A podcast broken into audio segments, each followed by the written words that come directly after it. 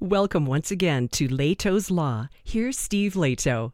Don't get a lot of stories out of Rhode Island these days, but I have one here that I think is going to uh, interest a lot of people.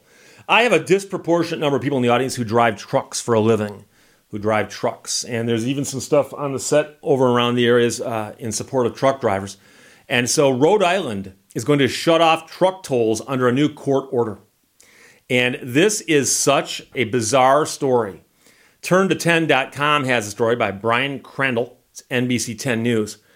And Rhode Island's controversial truck tolls are being shut off Wednesday to comply with a federal judge's ruling that they're unconstitutional.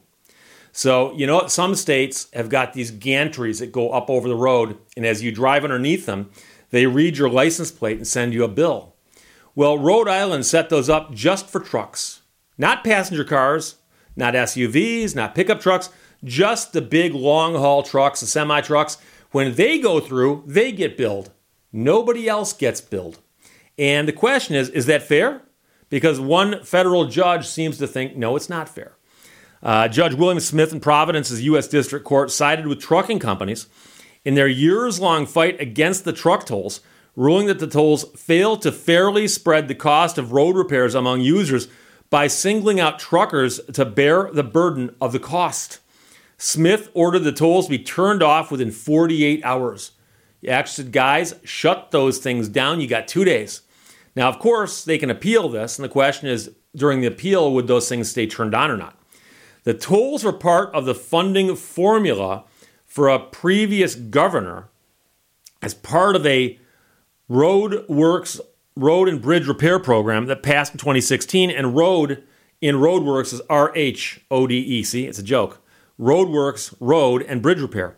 That's back in 2016 the first toll gantry went up in 2018 so they've been on the road now for three four years and there are now 10 gantries along rhode island highways. Those tolls raked in nearly $40 million in the last year and about 100 million since 2018 the American Trucking Association led the lawsuit against the state that led to the judge's ruling Wednesday. Trucks account for less than 3% of the total traffic, but we're paying 100% of the tolls. And that is clearly not a reasonable allocation or approximation of their usage of these facilities.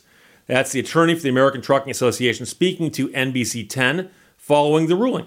And so I know some people are going to say, but Steve, trucks do put more wear and tear on the road. That might be. But does that mean they should pay for all of the roads while no one else is paying anything? So there was clearly an effort to put the burden on out of state truckers because they are not voters in Rhode Island. So it's easy for politicians to come up with a conclusion where they would pass the tolls on to somebody else outside the state. The 2016 law approving the tolls also prohibited tolling cars to alleviate fears that that would happen. So they specifically said, we're putting up the gantries, we're simply going to tax or toll the big trucks, but we will never, ever issue tolls against just civilian vehicles. We won't do that. We won't do that. That fear seemed to be top of mind for state leaders, though, in the hours following the ruling. A short statement from the governor's office began We want to be very clear. The governor and his administration do not support and would not implement a tolling program on passenger vehicles. So that's the fear. The gantries are in place.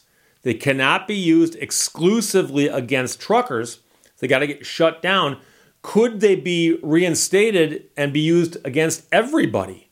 And presumably they could in theory, but there need to be the political will to do that.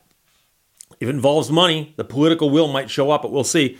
The House Speaker and the Senate President echoed that assurance of no car tolls in their own statements. It's unclear how the state will fill the budget that uh, now has a big void in it without those truck tolls.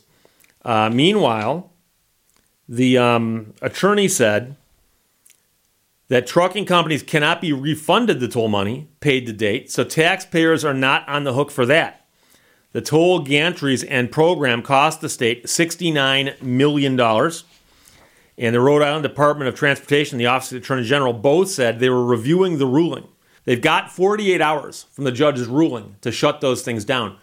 Or they can file an appeal, and as part of the appeal, ask for an emergency order to stay the ruling of the court. And they could also ask this court to stay its ruling pending the appeal. And there's no guarantee that either of those will happen. And this is one of those great examples where somebody is sitting in a law office discussing legal options and a clock is running and the clock is running real fast and they could get in a lot of trouble. You might say, Steve, what happens if they don't shut those gantries down within 48 hours? Uh, well, they could be in contempt of court, and that you know could cause bad things to happen. So that's one thing. But the other thing you have to remember is they say that the program cost the state of Rhode Island $69 million to implement. $69 million. And in its entire existence, it raised 100 million. So, yeah, they made $31 million net on this project. But of course, it seems that it's kind of pointless in a roundabout way because they were hoping to make more, much more net, and it's going to wind up being just a one of those things where you have these big reminders over the road of something it used to be. But if you were a trucker, right? And a lot, and by the way, I've, I've known guys who are truckers, got a lot of, and gals, I got a lot of people in the audience who are truckers. I've represented truckers uh, in a variety of things. I've represented them in court on traffic tickets, and I've also represented them when they bought defective trucks. So I've, I've known a lot of people in this business. And I know that quite a few people in this business buy their own trucks and then they basically work for themselves where they contract out for different entities for whom they move stuff. And I can tell you that some of these guys and gals have to hustle to make a living. They've got to hustle. And many people have got jobs. You go into work, you punch a clock, you do your work, you punch a clock, and you go home. And all of the worries about whether you're making a profit or not fall on somebody else's shoulders. When it's just you and you've got your entire life invested in a truck and you drive that truck all over Hell's Half Acre to make a living, every penny of yours that gets wasted is lost profit. And so it's something that many people's jobs don't require them to think about. But I've sat and talked to, I've had a vivid memory of this conversation I had with a friend of mine who had represented on a case, and we were talking about how he handles his work. And he was an independent guy, bought his own truck, okay? And he would simply work for different people. And he showed me the logistics of what he went through, trying to set it up to where he'd pick up a load here in Michigan, and then, like, say, drive it to Los Angeles, and then try to time it so when he was in Los Angeles, he could find somebody there who needed something brought back here to the Midwest. And then, as he's coming back, he's trying to find somebody over here with something right around that time that he can then pick up and take someplace else. And I know there's people out there who work for companies. You can be a truck driver for FedEx and you just drive the exact same route all day long. I had another friend who's a truck driver for one of the big car companies, and all he did every single day, he did one trip down and back from an assembly plant to a parts supplier. He would drive down with an empty truck, pick up a load of parts, bring them back. He was done for the day once like that, once a day, that same trip. Okay? So there's all kinds of different people who drive trucks for a living. And as you can imagine, when one state like Rhode Island says, oh, by the way, when you drive on our highways, we're going to ding you because you're driving a truck. And then you find out, oh, they're not dinging anybody else, just us truck drivers. And then you realize that's not fair.